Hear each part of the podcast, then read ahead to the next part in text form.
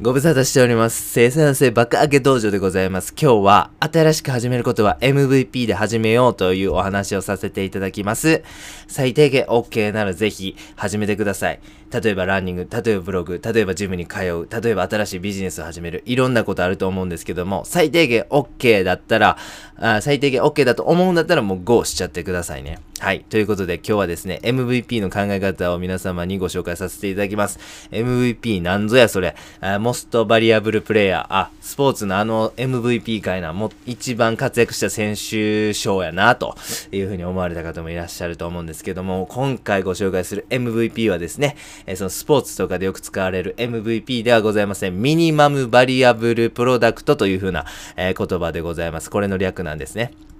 直訳すると、実用最小限の製品というふうなことです。まあ、なんでしょうね。えっ、と、まあ、人にこれ提供して最低限の機能しかついてないけど、一応、あの、メリットあるよと。一応買ってもらって、それを買った、あ買ってよかったねと言ってもらえるような製品ですね。はい。それのことを MVP というふうに言います。リーンスタートアップという考え方があります。これ MVP とすごい深く関わってますんで、ちょっと定義をご紹介させてください。コストをかけずに最低限の製品、サービス、機能を持った試作品を短期間で作り、顧客の反応を的確に取得して、顧客がより満足できる製品、サービスを開発していくマネジメント手法ということでございます。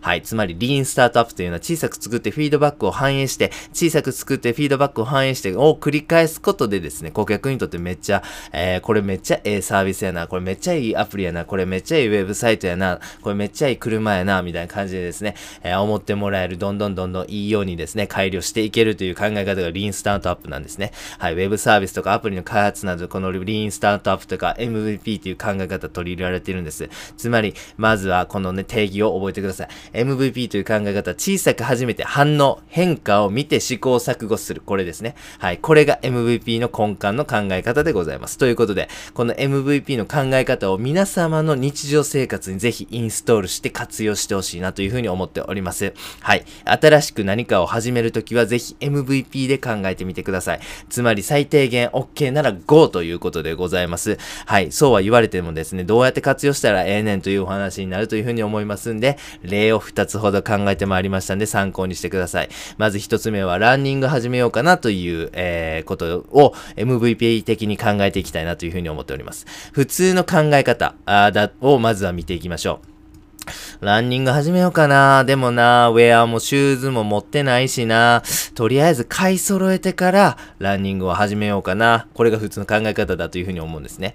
MVP 的な考え方をご紹介させてください。ランニング始めようかな。まあ、ウェアは全然古い着なくなった T シャツでいいし、まあ、シューズはまあ、普段履いてるスニーカーでええかと。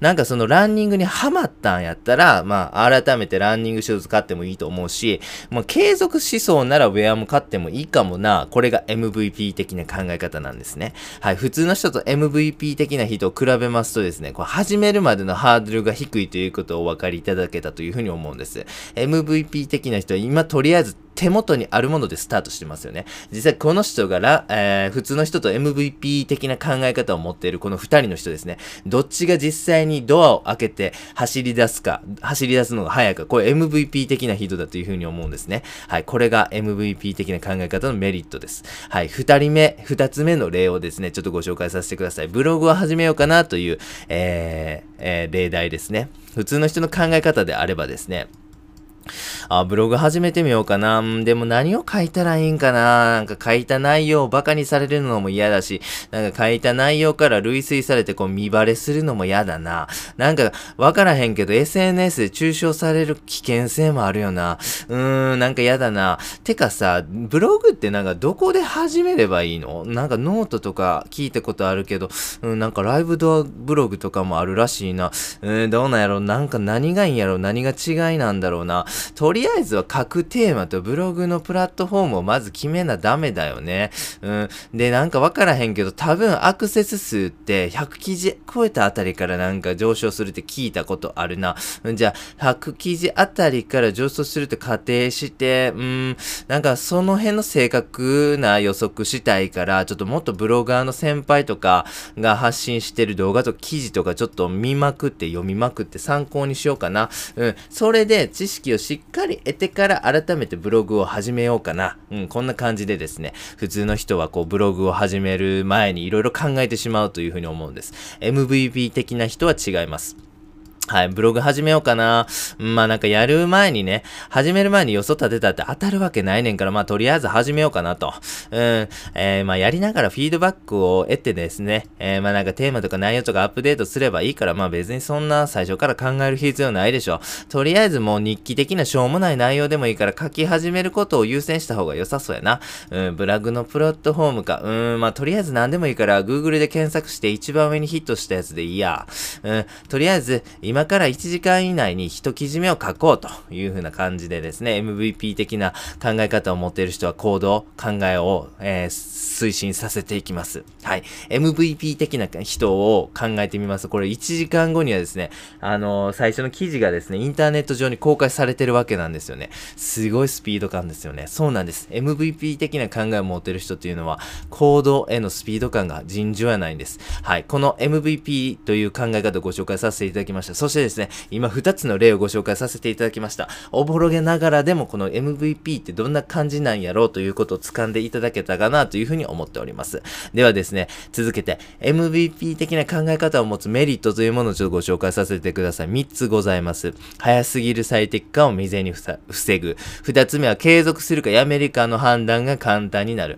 3個目は、効果が早く出るということでございますね。はい。まず一つ目の早すぎる最適化を無税に防ぐということでございますが、この、まずはですね、早すぎる最適化という言葉の説明をさせてください。早すぎる最適化というのはですね、You ain't gonna need it っていうふうに言います。You ain't gonna need it ですね。はい。この頭文字を取ってヤグになんか言われますけども、これはプログラマー業界ですね。でよく使われる言葉なんです。はい。えー、和訳しますと、機能は実際に必要となるまでは追加しないということなんですね。はい。えー、まあ、つまりですね、あのー実際にプログラミング書くまでにですね、あ、この機能も必要かな？あ、この機能もあったらユーザー便利だよね？みたいな感じでこう、あ、これもこれもって感じでですね、その、たくさんこう一度にね、考えて作ってしまう、えー、っていうね、ことがよくあるんですが、これはすんなっていうことなんです。はい。このヤグニ原則に、えー、乗っ取りますとですね、そんなことすんだと。最低限、まずは、えっ、ー、と、必要とされている条件、えー、そういう機能だけ実装したらいいから、そんな余計なことは今はするな。っていうことなんですね。はい。えー、例えば先ほどの普通の人の考え方ですね。ブログを始めようかなと思ってた普通の人の考え方。ブログのユーザーを予想して、で、てえー、その人たちに受けるテーマを決めようみたいなことを考えてたわけなんですが、これはですね、早すぎる最適化というふうに言っていいと思います。なぜかというとですね、それはわかるわけないんですよ。だって始めてないから。始めてないのに正確に予測することは不可能です。わからないことに時間を割くのは無駄なんですね。だからそんなとこに時間をかけんなと。そんなとこは、えー、無視して早く始めろ。そして実際に、えー、反応をえー、もらって、それに対して、えー、改めて考えればいいやんけ。そのタイミングで初めてお前考えろと。やる前から考えんなということなんですね。このヤグニ原則というもの。はい。はい。えー、そしてですね、一番効果的な、効率的な方法をちょっとそれを踏まえて考えてみますとですね、やっぱ実際に記事を書いて反応を見るっていうのは一番ね、わかりやすくていいと思うんです。無駄を省いて、しかもゴールへの推進力を最大化することができるということですね。早すぎる最適化は絶対避けないといけない。そしてですね、早すぎる最適化を未然に防ぐことができるのがこの MVP 的な考え方なんです。はい。そして二つ目ですね。継続するかやめるかの判断が簡単になるということでございます。MVP でポンポン新しい取り組みを始めていきますとですね、えー、それはフィードバックがすぐに返ってくるということなんですね。例えばブログを始めたとすれば、えー、どんな記事が読まれて、どんな記事が刺さって、どんな記事にコメントがいっぱいついてとかね、えー、そういうことがあのすぐわかりますよね。YouTube をもし始めるんであれば、あ、この記事すごい視聴回数多いなとか、この、えー、動画は高評価が多いなとか、あ、逆にこれはなんかすごいバットついてるわとか、まあそういうふうにですね、フィードバックがたくさんあるわけでございます。はい。えー、ブログの反応いいなとか、なんか俺にとってランニングってあんまなんか効果ないなとか、あんま楽しくないぞとか、まあいろんなこうね、えー、反応があったり、変化があったりするわけなんです。MVP でポンポンこう新しい取り組みをすると、そういうふうなフィードバックをすぐに得られるというメリットがございます。実際に行動することで、良し悪しを早く知れるわけなんですね。これが非常に効果的やと思っております。はい、効果が最大化する取り組みのところに注力できるからなんですね。例えば、あ俺ランニングはあんまよろしくないなと。はい。でもなんかジムに行って、あの、ウェイトトレーニングするのはすごい気持ちいいし、効果もあるし、えー、実際にね、あのーテンションも上がるからええなという風な人がいたとしたら、これはもうランニングやめてジムに行く時間を増やした方がいいですよね。そういう風にこう自分に向き不向きとか効果、えー、があるないみたいな部分をですね、MVP をポンポン回していくことによってすぐわかることができるんですね。なので、こう無駄な時間とか無駄なお金を使うということを未然に防ぐことができます。はい。そしてですね、えー、3番目の効果は効果が早く出るということでございます。しっかり考えてから行動するよりも、とりあえず最低限 OK なら実行するというこの考え方、これはですね、非常に現代的だというふうに思うんです。